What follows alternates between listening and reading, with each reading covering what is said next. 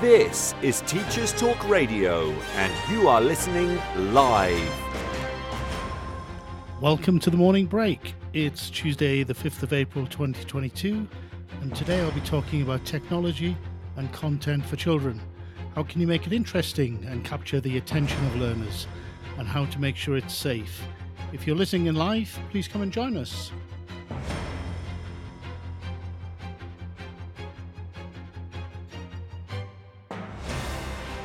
This is Teachers Talk Radio, and you are listening live. Tune in live at ttradio.org or to join in the conversation, download the Podbean app and search Teachers Talk Radio. Follow the hashtag TTRadio. Tune in, talk it out with Teachers Talk Radio. Hello and welcome to the morning break with Graham Stanley. My guest today is Emma Rogers, founder and CEO of Little Bridge, a platform that enables children aged 6 to 12 to connect and learn English together online. And we'll be talking about children's learning and technology in general, as well as hearing from Emma about her own journey. A lot of change since I used Little Bridge in the classroom when it first came out.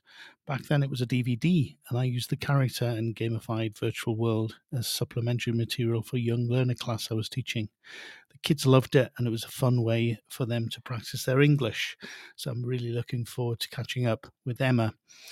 Uh, there are so many things that you need to take into account when using technology with young learners. First of all, you need whatever you use to be stimulating enough to capture the learner's attention and motivate them to learn. It goes without saying that the content must be aligned to your learning objectives and outcomes and have solid pedagogical principles underlying your reasons for using it, of course. And then, particularly if the technology allows for interaction online with other children, you need to be reassured that solid safeguarding principles are in place so that children won't be exposed to any risk by using it. and that they'll always be in a safe environment. That's a lot to keep in mind. And so I'm interested in knowing how teachers can be helped to do that, what reassurances they need before choosing to use technology content. I think Emma is well placed to talk about all of this as she's been through the journey to ensure all of what I've talked about is in place. And Little Bridge has also been honoured by uh, within ELT Innovation Award, Award or Elton the British Council's Elton for Digital Innovation in 2015, and also the year before uh, they won the award for Best International Digital Resource issued by Bett. If you're listening in live and would like to join us today, either uh, to ask my guest questions or to comment, then please download the Podbean app onto your mobile. Visit ttradio.org and click on Listen Live on the homepage. This should take you directly into the show. There, you can post comments and ask questions during a conversation. And once I've spoken to my guest, I'll open up to any of you who want to call in. So, just before we go to the news, I'd like to make an announcement related to last week's show, which featured poems by educators in support of Ukraine. Well, Alan Maley has been in touch with two pieces of news. First of all, that the ebook is now available, and I put a link on the show notes of last week's uh, show. And I'll also add the links to today's show's recording uh, description as well. There'll also be also be a live online event associated with the book, and here are the details. So, the Pity of War Solidarity event for Ukraine on April the 11th, 2022, at 5 pm in the UK and 7 pm Ukraine. The poetry reading will be with Alan Maley, Kim Y. McCarthy, Charlie Hadford, Hadfield, Jill Hadfield, Sharon Sunny, Vishnu Rai Singh, Vahid Nimchas Selim, Sana Khan, Andrew Wright, John Liddy, and Jared Hockmard. And you can register in advance, and I'll share the link, as I said, to register on today's show notes. So now I will be right back with Emma after the Teacher Talk radio news.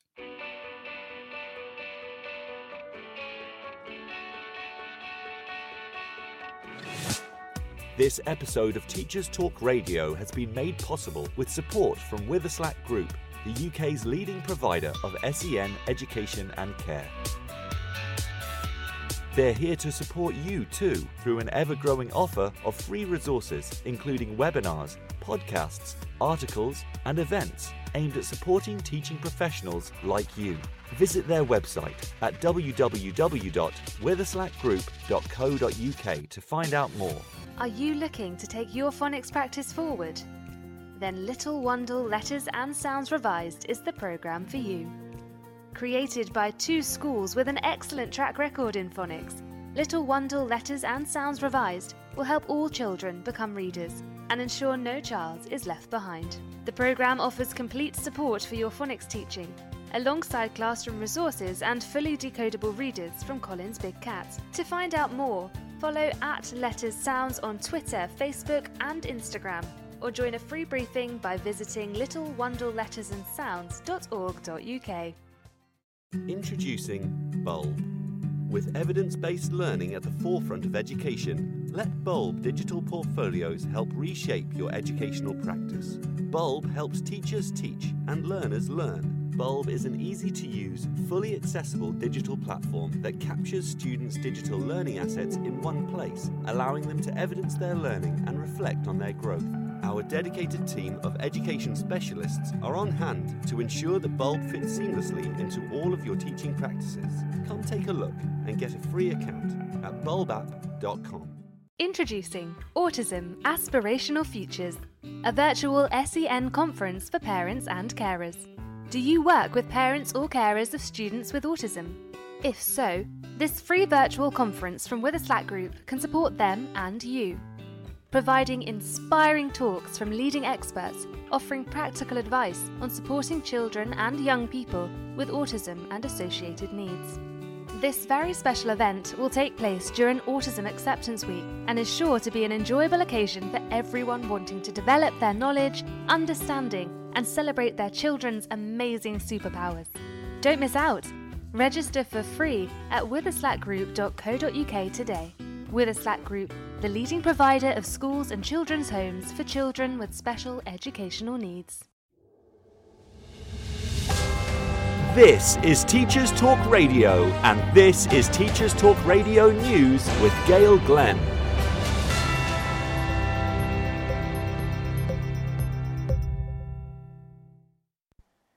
In England, the Education Secretary, Nadhim Zahawi, has argued that those in a position of responsibility should be teaching young minds how to think, not what to think. Speaking to Chopper's Politics podcast from The Telegraph, he said, These kids are resilient. They've come through the COVID pandemic, the mistaken closure of schools. They're not snowflakes at all. They are really resilient, and I think it's important to remember that. Children, if you teach them to be curious, if you teach them to understand how to filter and rely on quality journalism and understand both sides of the argument, then you'll be doing something truly great. When asked if children should be able to read racial slurs such as those contained in Harper Lee's To Kill a Mockingbird, Mr. Zahawi replied, Totally. I think it's really important that children are allowed to be able to be curious, to understand where this stuff comes from, rather than create these sort of false filters for them. Mr. Zahawi also said he was deeply uncomfortable with people beginning to view everything through the lens of 2022. You don't become a better nation, a more cohesive community, by denying the past, removing the past. You explain the past, and you have to explain both sides.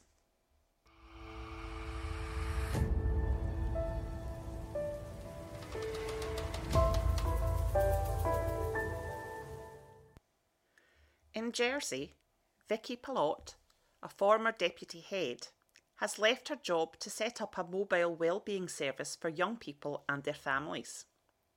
She is in the process of finding sponsorship to cover the £70,000 running costs. Vicky has spent £12,000 of her own money on a school bus which she is renovating with the help of friend Bradley O'Malley. She said, I think it's important because I wanted to be able to reach children across the island. I've also noticed in the past two years, especially, that the needs have been raised in terms of support, well-being, and anxiety. I am somebody who likes to be proactive, and I have spent the last two and a half years designing proactive programs to support children and their families. And now I'm ready to have those programs delivered. If it gets the funding it needs, the bus could welcome its first families by the middle of May. This has been your latest Teachers Talk Radio news with Gail Glenn.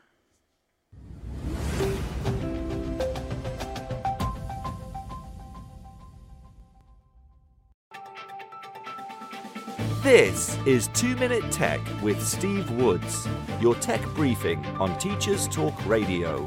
Hello, this week I'm going to talk about improving your skills. I listened to the morning show with Dorian Brown last Friday, and he was discussing teachers' tech skills. I'm not here to start a discussion, that's his job. However, this week I investigate can you get better at tech for free? Is there any CPD out there that doesn't cost a fortune? The answer is yes.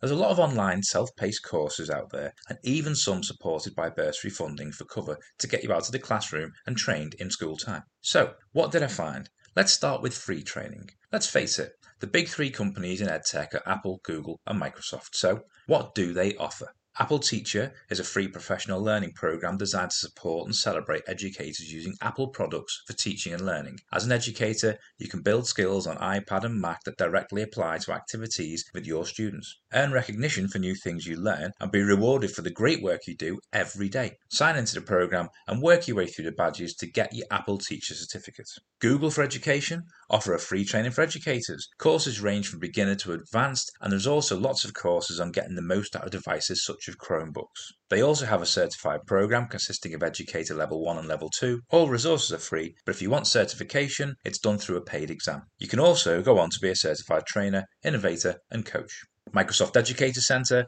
offers hundreds of free online self-paced courses for educators. All have a certificate attached and a badge that can be shared. There is also a dedicated educator pathway to become an innovative educator, trainer, and expert. All of these are free. If you want to fine tune a particular skill, there's loads of free training providers out there too. For example, Coursera is an online self paced course platform that offers free training. If you want a certificate, you'll need to pay, but lots of courses are free, and if you don't need proof of completion, go for it. Finally, there's lots of different hubs out there that provide bursary funded CPD for schools, computing, maths, English, and MFL to name a few. A great way to find out what's on offer is to contact your local teaching school hub, as they will know what is available in your area. As always, don't forget to check out the TT Radio 2022 Twitter feed. Tell us what you want to know about tech. I'm Steve Woods, and that was 2 Minute Tech. 2 Minute Tech with Steve Woods, your tech briefing on Teachers Talk Radio. Hello and welcome back to the morning break with Graham Stanley. And uh, my guest today is Emma Rogers. And uh, hello, Emma. I Hi, hello. Hello. Hi. It worked. Yes, Fantastic. It worked. yes. yes, great. How are you today? I'm very good, thank you. How are you? And um, yeah, hello to everyone who's listening. Thank you. Yes, hello everybody, and uh, I'm very happy to talk to you today. Emma. Um, so I think uh, maybe we can start by just uh, you introducing yourself a little bit. Um, I've already introduced you briefly, but if you could tell everyone listening about uh, you and the e-learning platform for kids that you founded and, and run. Great, yeah, um, with pleasure. Well, um, yes, as Graham said, um, I'm, my name is Emma Rogers, and I'm um, a founder and CEO of um, the EdTech platform Littlebridge. Um, and I guess the easiest way to describe Littlebridge, but it sometimes raises eyebrows, is what it has become very much is an international uh, social network for young children, very young children, um, six to 12 years as our sort of target age group. Um, I think the important thing is to uh, stress that, um, first and foremost, um, we spend a lot of time making sure that it is a very safe platform for children, um, for them to um, reach out and make uh, friends with anybody around the world who is part of the Little Bridge community, but we also do it through the medium of English. So you have to use English to connect with anyone else in Little Bridge. And of course, that means we have lots of people who are learning English. Um, uh, for the first time. And so the other half of the platform, if you like, um, is um, a, a, structured English language learning course, um, which is obviously, given that it's EdTech, it's very much um, games based learning.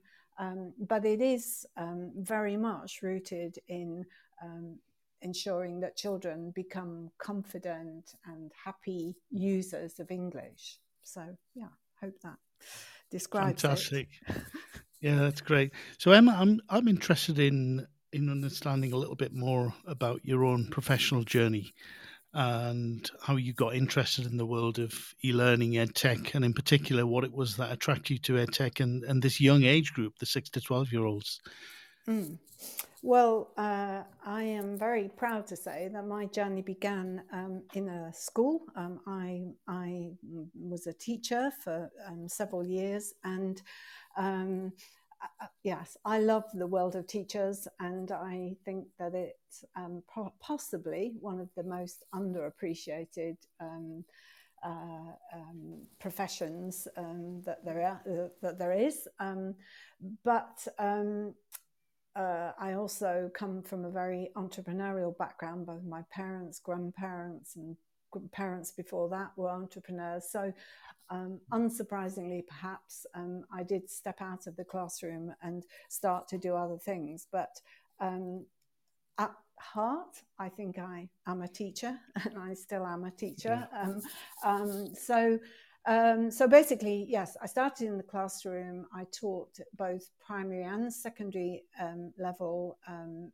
t- I taught English, um, and then um, when I had my own children, I have. I'm also a mum of four. Um, I moved into the world of children's content publishing. I published probably gosh, over 50 books for children. Um, I also published some books for particularly supporting parents who were trying to support their children's learning, um, which was an area that I got very interested in and still am. Um, and then gradually that evolved into getting interested in technology, um, into edtech and the possibilities of edtech, and then finally founding Little Bridge. So, yeah, in a nutshell. Great. Oh, that's really interesting. I think, in particular, um, helping parents with their children's learning has become, mm-hmm. for a lot of people, uh, a lot more important during the pandemic, hasn't it? Absolutely. Uh, this kind of um, really supporting the children uh, to learn as well as they can, and a lot of parents have been thrown into uh, into doing that with support from edtech uh, in particular, if, if people have access to it. Is that something you've seen grow um, with your own work? Oh, I mean, yes, the pandemic was like a massive sort of explosion of interest from from parents, but um, but I'd say it's evolved anyway. I mean, um, that you know, there has always been um, probably a, a, rather neglected, um, for all kinds of complex reasons. I think interest in parents in um, in how they can help their children. Um, you know, not necessarily getting actually involved in the teaching, but just simple things like creating the the right sort of environment and atmosphere for children to learn. But um, but yeah, I mean, it's definitely on the increase, and I think the more um, the more education evolves and becomes less like the kind of um, school environment that we, we, we all know um, and have experienced ourselves. I mean, I'm a true believer that school is rapidly going to, is evolving and it's going to only increase. And the, the role of learning in different places, including at home, um, is going to grow. So, yeah. Yeah, I, I, think I'm completely with you. I think this idea of the division between uh, schoolwork and homework um, needs to blur a little bit, if you like. And this idea of, of children being encouraged to become more autonomous and take more responsibility for their their learning is, is something that will definitely serve them as they get older as well. I think. Well, so, absolutely. I, I, mean, just looking at the changing kind of you know requirements for future work. I mean that that kind yeah. of um, you know, uh, independence and um, initiative or whatever, you know, whatever is the, the latest um, kind of buzzword around um, future skills. But, um, but, but I'm certain that education is going to evolve to, to, um, to facilitate this. And that definitely includes um, learning different learning environments, different ways of learning, and um, very importantly, I guess, from my from from what we're doing at Littlebridge is the social element of learning as well. Yeah, of course. I think, um, and I think if there's anything good that's come out of this uh, pandemic and the school closures, etc., is this idea of of children actually becoming more used to uh, that autonomous learning and and and getting involved in in doing things on their own really. I'd hope to i'd like to think uh, think that's the case anyway. I'm not sure if it actually has been in a lot of cases but who knows? No, I, think, I think it i think it has. I think um, one of the only uh, things that uh, perhaps we're not taking enough attention to. I mean, we do hear governments talking about it, but I do still think there's just a massive inequality um, yeah. and uh, you know uh, that's evident in the, the sort of uh, data that's coming out now about children who have genuinely missed out um, yeah. in, in in their education whereas there's also lots of data showing children really thriving in this new environment so um, I think um, all the we need all the minds we possibly can now to think about how we address these what I would describe as new inequalities that, that are emerging. So yeah. Yeah, if anything, I think uh, what's happened has really sort of revealed the the digital divide a lot more as well. In yeah. in my context in the Americas, I know of a lot of examples of uh, you know children who haven't been able to have access to devices or internet mm-hmm. connections and that's mm-hmm. meant that they've they've missed out i always remember that someone told me about um, a, uh, someone i worked with told me about a teacher in a in a village in peru who would actually spend his own money on photocopying materials and going round to the children's houses and posting the paper materials through the door doors so they could actually continue with their, their learning, which I thought mm. was quite uh, quite amazing. something. Yeah, amazing. Yeah. Yeah. But yeah. when I mean when I mean it just shows for me it just shows the importance of having access to the internet mm-hmm. nowadays. Mm-hmm. It's almost become something that uh, that if you do have access to the internet and a device uh, to be able to learn on it, then there's so much available for you um, mm-hmm. to be able to continue with your learning, whatever happens, isn't there? Mm-hmm. Yeah, yeah. I mean, it's almost a human right these days. I mean, exactly, given, yeah. more and more so. Yeah. So, what about um, what about using ed tech with young children? What what do you think are the main challenges for teachers or for parents uh, that exist? Well, as I can start from, you know, answer that question from the point of view of a parent, and that is screen yeah. time. I mean, I yeah. was um, constantly telling my children to get off their devices, or you know, I mean, um, the, I mean they're all much bigger now, but um, at the time they were completely, you know, wired up and hooked on, you know, quite social things sometimes. I mean, as I said, I had four of them, so they quite often used to play together and also play, um, you know, via different in, um, communities, which also threw up lots of alarm bells for me because I mm. felt that these were communities that were unmoderated, un, uncurated. So I wasn't very happy about that. But I think screen time is one of the the biggest challenges because we know we all know um, how addictive um, you know devices are. We're all guilty of that. But um, but so so I mean again um, going back to, to Littlebridge, I mean, we definitely advocate little and often, you know, um, and in this idea, you know, in other words, we we don't see it as a as a valuable data point to have kids glued to to um, the platform for for hours at a time. That's that's not a goal. So that would be my first thing. Is just that the the, the challenges to um, to, to use screen time positively and not overuse it.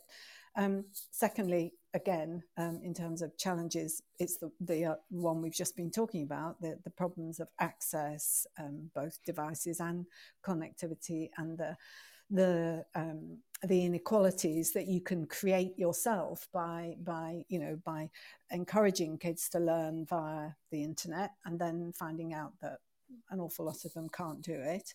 Um, I suppose the final real um, sort of challenge is um, focus on use the focus on that needs to happen on usability. In other words, um, obviously age appropriate content, um, safeguarding, and also just actual the user interface. We we did a lot of research on you know the the kind of um, most uh, helpful and usable interfaces for children of the age group we're targeting. Um, because although obviously children are very screen savvy, um, there are still things that you can do um, that, that improve usability and then obviously help to improve um, your um, outcomes and meet the objectives that you've set. So yeah, they've been the biggest challenges and the things that we feel we're always on a kind of continuous learning journey for that. Yeah, I think what you say about safeguarding is really interesting. I'd love to hear, you know, what some of the things that you've learned about safeguarding with, you know, safeguarding children when they're using uh, mm. online content mm-hmm. technology, uh, such mm-hmm. as the platform that you you have. What are the mm. kind of main risks that you've found and things maybe that have surprised you that you've had to deal with? Yeah, I mean, well, let me just start from the point of view of, you know, I absolutely believe that there is nothing we can do to um, stop this this transformation of um, of society and like you know um, s- social connection through the internet is here to stay. Um, yeah. but it's up to us whether we turn that into a positive or we just you know national wail about the the negative side of things. Um, having you know i mean having said that again you know i am horrified when i look at um, how easily children can access m- adult social media. You know it is horribly inappropriate and it shouldn't be happening. Yeah. Um, yeah. The focus is usually on the gateway, and we certainly focus on the gateway. In other words, when a person, let's call them a person, a user signs up, there's a lot of talk about oh you know we ask them for age verification and there are some you know some very interesting companies now who, who work on sort of user identification and that kind of thing the bottom line is no one has found 100% safe way of closing that gateway. Hmm. I mean, we we always ask for either a teacher verification or a parent verification, but again, this doesn't take much to imagine how someone who is hell bent on um, behaving badly um, in the on the internet can get around those. Um, yeah. So the next area that so you know even more important, I believe, than the gateway is what actually happens once a child is is in the sort of play arena of a piece of technology, and yeah. that's where a really, really, really vigorous moderation is required. And I think it's why um, lots of people, have, you know, including the big social media companies, have been put off um, taking kids um, seriously is because it is a big investment. It's probably the biggest investment um, that Littlebridge does. And we have a mixture of machine moderation, so using artificial intelligence, but also we have human moderators 24 7. Um, and on top of that, we have a weekly review of um, every post that has been made. So, you know, to and that we we do um, just to ensure that uh, any new moderators who are joining us are absolutely conforming to the rules and the guidelines, and secondly that the obvious risk of moderator fatigue, we call it, um, when things could be allowed to slip through. But um, I, am always nervous about saying this, but we have a very good track record and we, yeah. we catch everything. And the, the downside for the user is that there's a slight delay. So it's not instant messaging as you might experience in something like, I don't know, WhatsApp or Insta or whatever. Um, but we think that that's a price worth paying that, that the posts are reviewed before they appear. So it's not that they appear and then they're removed, um, although we can do that if, if something slipped through, but basically they're moderated before they appear. And um, I think that's critical. Um, but as I said, um, putting in that effort I think is very much worth it when you look at the the results, and maybe we can talk about the positives as as well later. Oh yeah, definitely. I'm I'm completely with you. I think the mm-hmm. benefits mm-hmm. of providing this kind of international social space for children to interact mm-hmm. is um, uh, I'm with you there. I think you know the way forward. I think it's something that that uh, we all find ourselves doing more and more of, and mm-hmm. I'm sure that it will be very beneficial for children to start and and early and try to get to grasps with that idea of uh, socializing online uh, mm-hmm. internationally. I think definitely. Yeah. Well, I mean, I think also again putting it in the context of you know the future and the future of work. You know, international collaboration again is yeah. here to stay, um, and b- bringing up children to be you know, positive, um, you know, uh, well behaved, if you like, um, yeah. online citizens um, is something that I feel kind of driven to to try and achieve. So, yeah. Yeah, definitely. And and as you you said, you know, with respect to your own uh, children as well, I think there's a role that parents need to play. Mm-hmm. That mm-hmm. Uh, you know, more and more.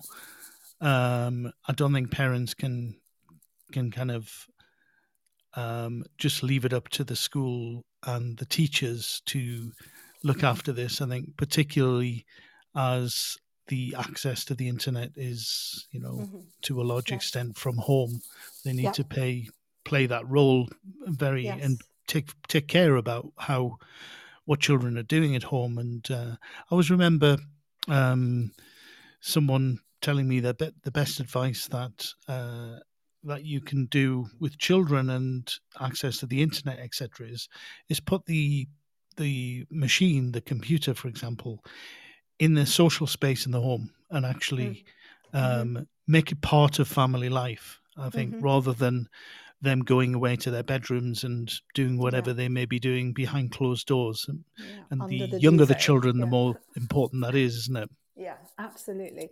I think that and um, something we always um, try and make sure that we've we've communicated with parents is you know t- put on all the safety settings on your devices. You yes. know, I think that the um, the manufacturers could do a lot more to make that more intuitive and you know and if you like in your face for for someone um, setting up a new device. Um, but um, it is possible to, to to do that. And it's just um, I think a, a, a, lack of communication rather than a lack of will that means most parents don't do that and aren't aware of that. So yeah. Yeah I think you're right. So um, games and play, you've touched upon it, uh, Emma, mm-hmm. but are the, they're very heart of your platform. Mm-hmm. I'd love to hear more. I'm particularly interested in in using games uh, for learning and teaching. So, do you? I mean, how? What do you think about game based learning and gamification, and you know mm-hmm. whether that should play more of a significant role in teaching and learning than it does at the moment in most classrooms? How do you feel about it? Yeah, I mean, again, going back, you know, I'm I'm certainly not one to preach to teachers, but I do um, I do want as much as possible to encourage them to explore um, games based learning. I mean, game I, I kind of make a slight distinction in that yeah. I believe that games based learning, as opposed to gamification, is is the the kind of purposeful um, kind of side Yeah. of, of of technology um, you know where you can set out some very clear objectives and and measure outcomes and and you know and set up this kind of learning cycle this circle if you like that that um, um, that that I think EdTech is so so good at, at, at, at offering. Um, I think you can use it to reinforce very positive behaviours. Um, um, I think uh, that you. Uh, the, the one of the greatest things about a child learning something um, through edtech is um, and I, I, mean it's the opposite of what I was just talking about the social thing um, in other words, a communal thing. But there's yeah. also this private side of learning with EdTech because you, you have this space to um, take risks that, that don't actually have any real world consequences. You can fail very quietly in private. Um, and really good games based learning um, is applying pressure to help you to be motivated to succeed um, without kind of stressing you if it you know and that i think that's one of the things that i find is you've got to be careful with gamification because there are lots of studies that show that that just kind of builds up stress you know people get sort of you know i don't know if you've ever played i'm sure you have games yourself yeah. and um, the the really successful in inverted com- commas are the ones that really kind of wind you up and drive you to I must do better I must do better I must be and I think the thing about games based learning is you can take some of that, but you can you can moderate it and mo- modulate it to to give that little little injection of adrenaline and and and you know and reward that nice feeling of yes I've achieved something. And at that point, that can then become public, so that social thing again. Um, and then you know there's also um, the opportunity for knowledge sharing um, within with edtech and that's great. But the the when you're talking about the individual user i think that private space to try something and see if you can do it and try it again um, and do it privately is also very very um, you know very unique in a way to to um, digital learning. Um, one of the most interesting comments and most frequent comments that we track in Littlebridge is children simply putting out the word, Can you help me with my English? And whenever mm. I see that, I go, Yes, you know, that, that's exactly um, what, you know, what we set out to do. And, and we have lots of English speaking children in the platform and they pile in and want to help someone who's learning English and that that's brilliant. But again it's it's in the hands of the user to ask for that help and and see what happens sort of thing. So yeah um, we do use leaderboards because we think they're motivating, but again, we modify them and we make sure that there are ways that children can succeed. It's not only about getting top scores. So, yeah, um, lot, there's so much to learn from the, the gaming industry, but but I don't necessarily think that everything that might be used in a in a kind of commercial game is right for for edtech. Yes, no, I, I, completely agree with you, Emma. I think, I think, as you say, some of the things you've touched upon there, uh, mm. I think, are really important. This idea of, I think, one of the great things about games in general is, is they encourage uh, gamers that if they fail, to start again, to try again, to try harder, to look for a different way of doing something, mm-hmm. and that sort of very positive cycle, I think, of um, it doesn't matter if you fail Mm-hmm. What you do is you start again and you think about doing something in a different way. And mm. games that are not even in, don't have anything to do with education, they encourage that kind of behavior, which they I think do. is quite an interesting thing. Um, it's a good good strategy for life, really. I think.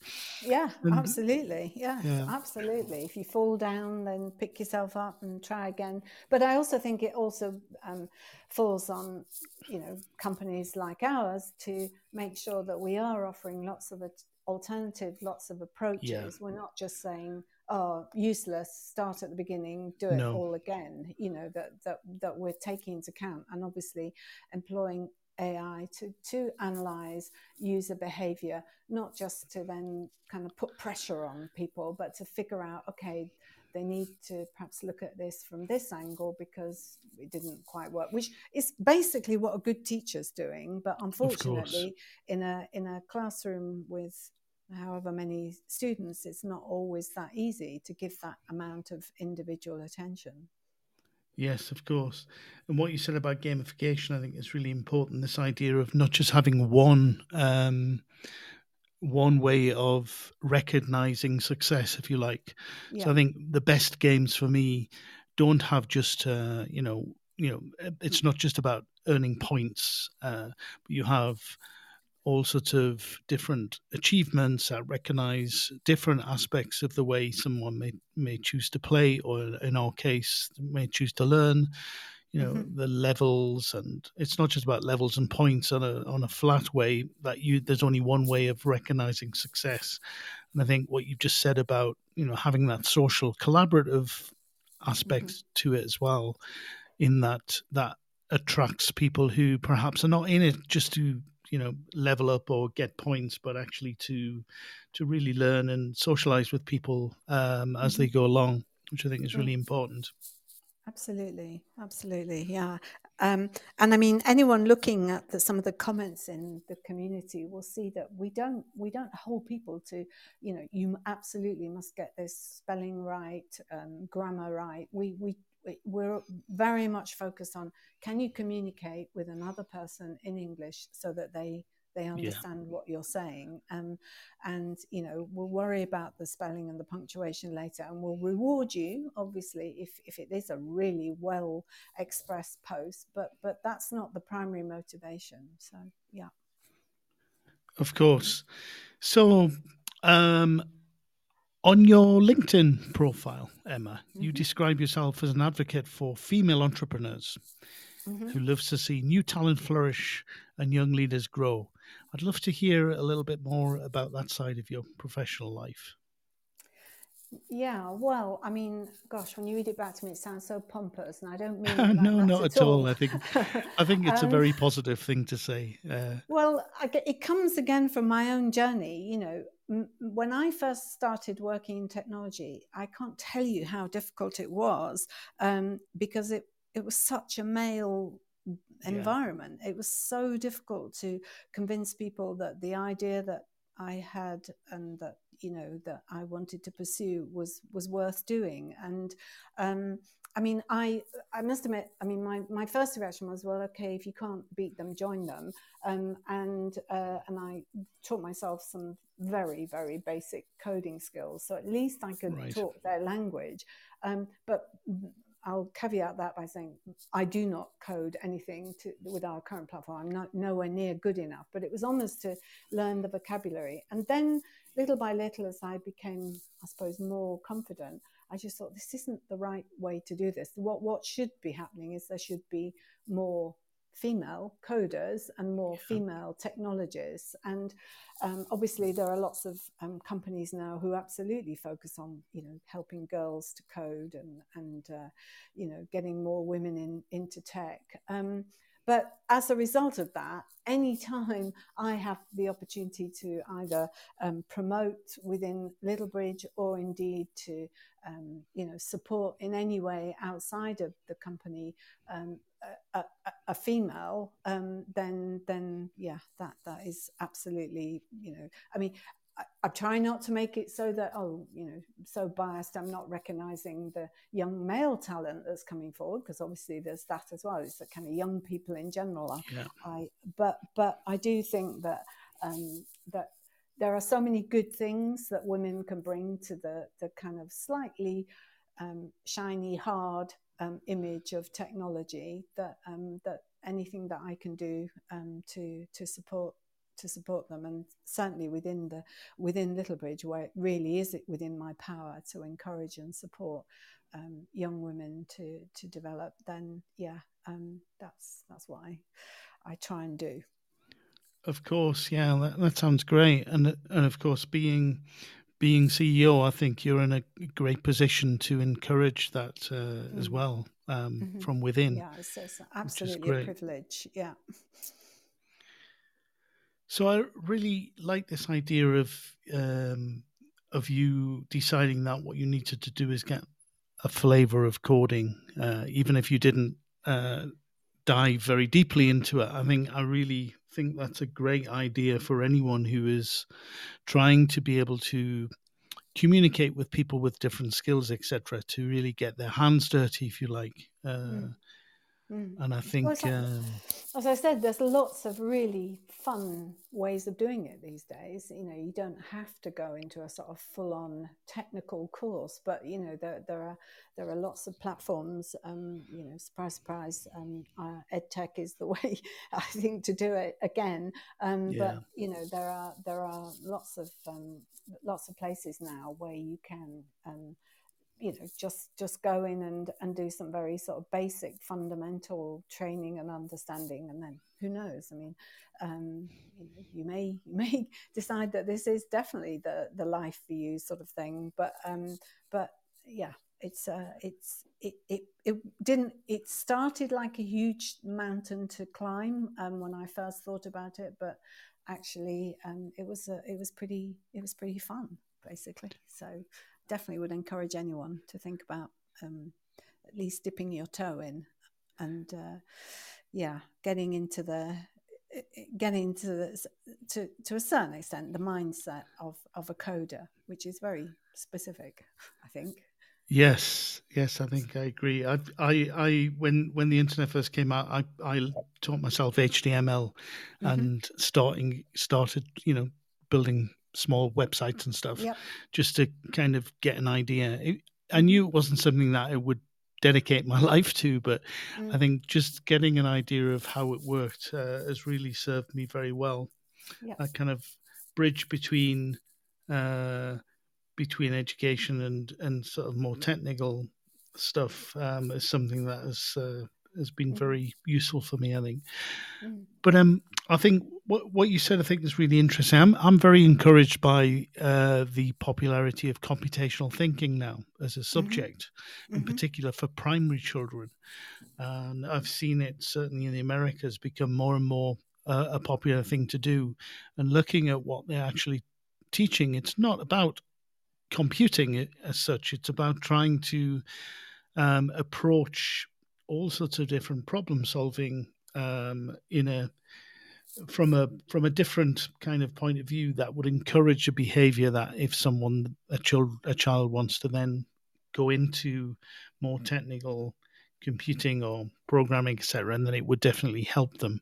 Yeah don't know if you've come across that at all absolutely and i mean you know i can give you another example from just sort of our daily lives is that when we're looking at a, a new uh, challenge, if you like, or problem. We're looking for a solution, um, and we tend to involve everybody from different aspects of the company. And it's very interesting looking at um, the technical or the technician's approach to that problem as opposed to.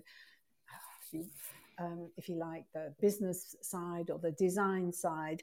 Um, and what I've learned is that it is a very specific type of creativity. It really is. Um, it's, as you say, computational thinking um, really is, uh, you know, um, a, a, really interesting approach to um, uh, if you like, a life problem or, a, you know, uh, in our case, a sort of product issue or whatever. Um, so I think it's great. And I think it also uh, um, feeds back into this what are the new skills? What are the skills that the chil- children, you know, the, the youngsters of today are going to need um, for their life of you know the, the, world of work ahead of them um, and i would yeah. say computational thinking is is definitely one of those skills. Um, yeah. Of course, yeah. I just want to say to everyone, this, we've got quite a lot of people actually um, listening live today, which is very encouraging. I think I can see um, 19 uh, people listening in live, which is which is excellent. If any of you who are who are here on the app would like to call in and ask uh, Emma a question or you know share your own experience of this, then please let me know in the chat and we can bring you bring you in um, in the in the ten minutes or so that we have left. Great. That said, um, what about advice for teachers who are listening, um, who either live or uh, to the recording, who might have an idea that they think they can turn into a business? Mm. And where where where should they start, Emma? What what additional skills do you think they need, um, particularly if it's if it's something that would require ed tech? Yeah, well, I mean, um, there are lots of teacherpreneurs these days. Um, and as I said myself, I, I came out of teaching um, and into edtech, just taking that sort of side swipe at, at, at uh, children's content and publishing before I got there. But um, I think teachers are great great at identifying problems and coming up with solutions. They do it every day in their work, and so it's not surprising that um, they, you know, many of them start to think, "Hey, is this this the idea for a you know a, a real a business? If you a business idea?" Um, I think one of the things that um, uh, teachers are very good at is the research side of things. So, yeah. my first advice would be, you know, absolutely um, dig, deep into the research around the problem that you've identified and the solution because um, you may well find that um, well actually someone else is working on it in a and that is not to say that that means you shouldn't but if you find that you know it's very cl- the solution that someone else is coming up with is very close to your own um, then that might be a reason not to fling yourself 100% into it. But um, but on the other hand um, uh, I, I, and I guess the other thing I'd say is just test test test talk talk talk you know get get lots yeah. of people to give you feedback. Don't be afraid to share your idea. Um it's not you know that people say well i don't want to talk about it because someone else might pinch that idea but i'm saying no no no no don't do that. Talk get people's feedback because one thing you do want to avoid is putting all your energies and you know your life and soul into something that turns out to be a very niche thing because that will yeah. just you'll just have problems um, you know later on.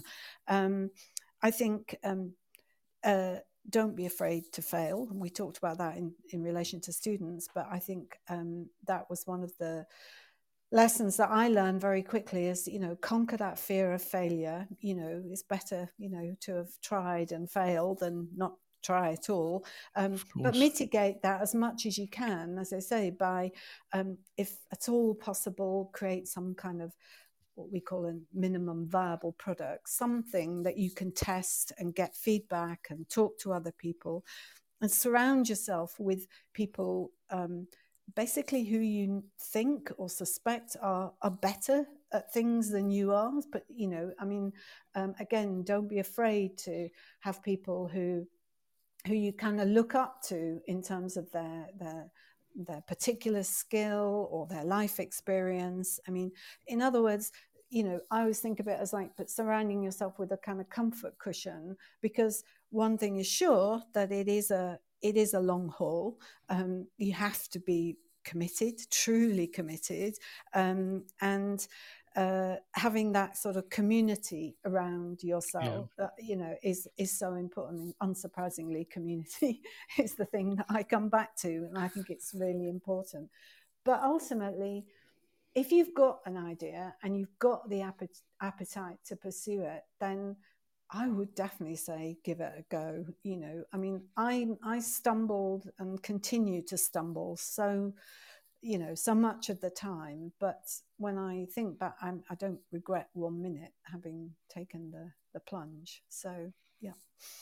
That sounds I mean, like it's pretty broad advice, but um, but it, it, yeah, I think it's the best I can offer. Yeah, no, that sounds like it's very good advice indeed, and uh, I'm sure people will be very teachers will be very encouraged from that. So Emma, I think um, we're moving towards the end of the show now, running out of time. But before we leave, I'd like I've got a couple of things I'd like to ask you about, if if we have time, and I may.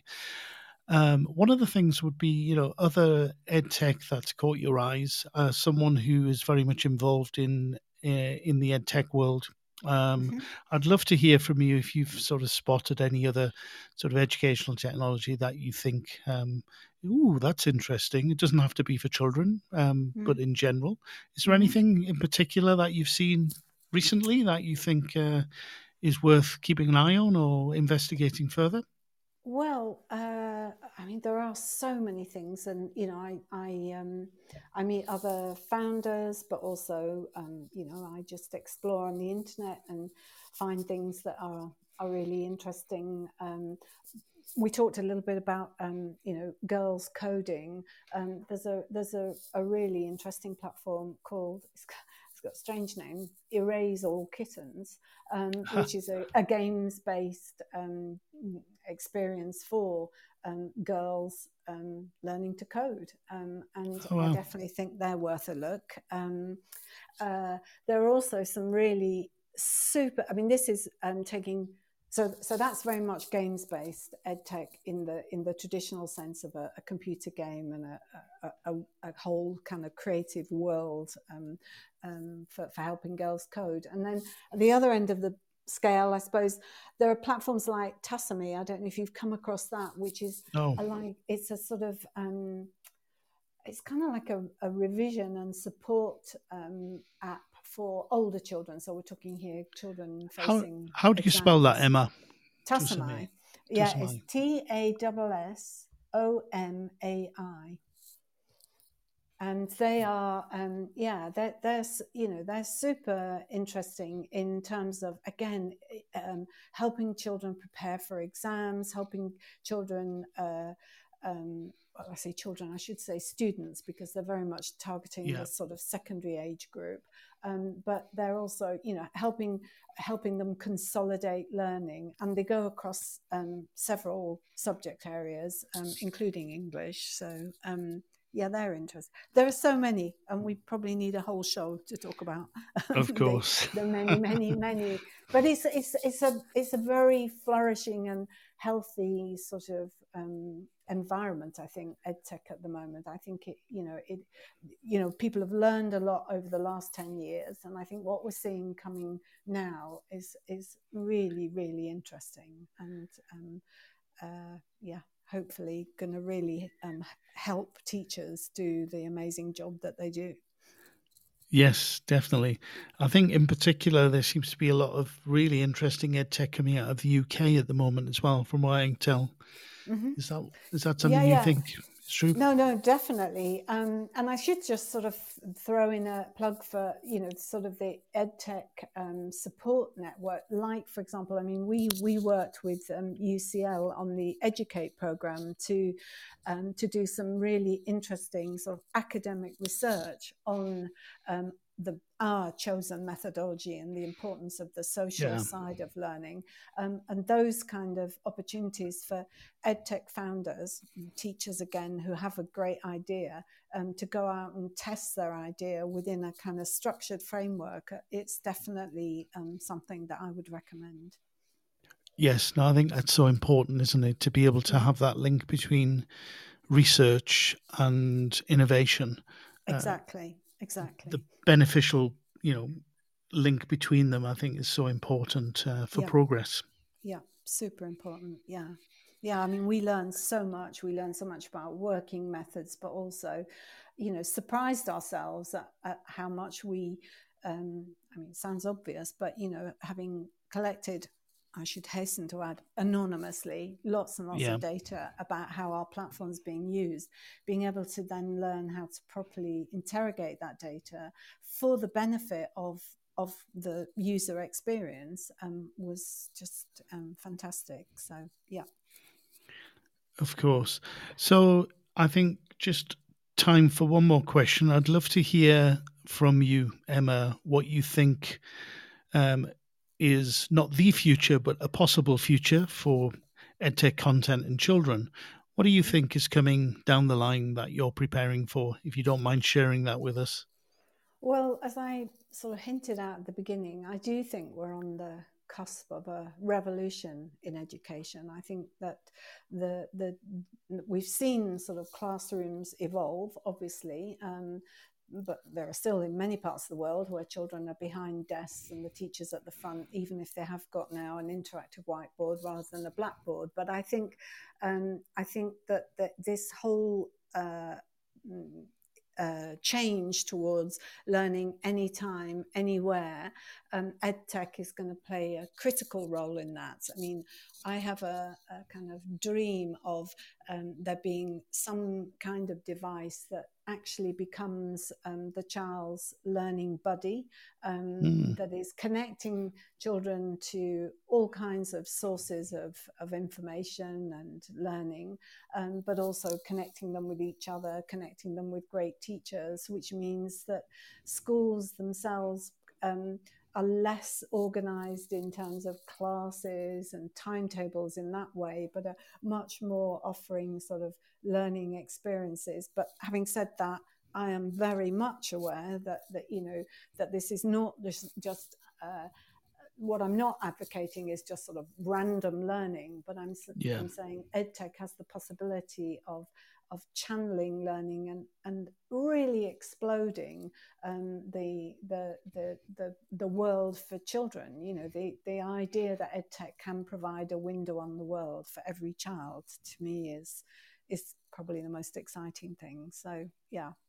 Uh, yeah, lots of lots of very interesting possibilities. I think uh, are beginning to to to to to seem a bit less like a fantasy um, and you know the metaverse obviously which I, I, mean again much too big a topic to just but i will mention it is is i think something that is going to become more and more important is going to transform all kinds of um, things that we take for granted not just education. So yeah Yes, uh, I keep I keep hearing more and more about the metaverse um, yes. as time goes on. I think it, it will become important, um, but it, it seems very intangible at the moment. It seems to be very difficult to sort of pin down what it actually is is going to be.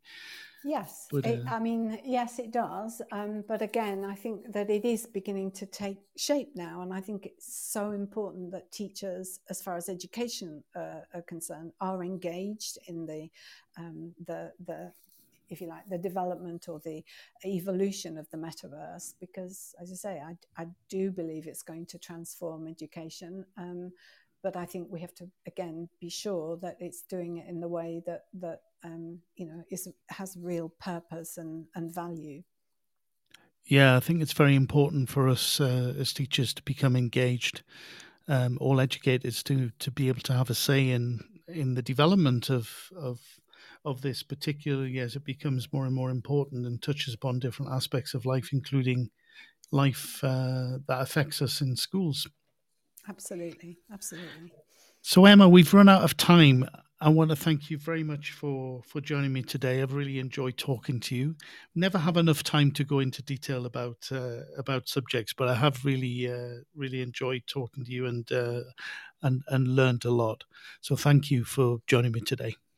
Well, thank you for having me, and um, thank you for everyone who's taking the time to listen. And uh, yeah, I mean, if anybody does want to reach out, then please use my LinkedIn. Um, and um, yeah, I'm always happy to meet uh, fellow fellow thinkers, fellow teachers. So yeah, brilliant. Thank you so much. Excellent. Thanks, Emma. So that brings us to the end of today's show, everybody. Thank you very much for listening. Um, and a special thank you to Emma Rogers Emma, for your time and sharing your expertise with us.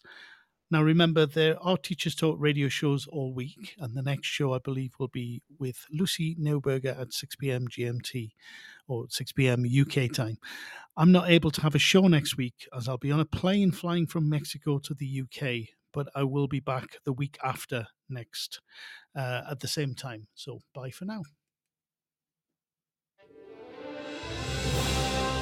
You've been listening to Teachers Talk Radio. Tune in live and listen back at ttradio.org.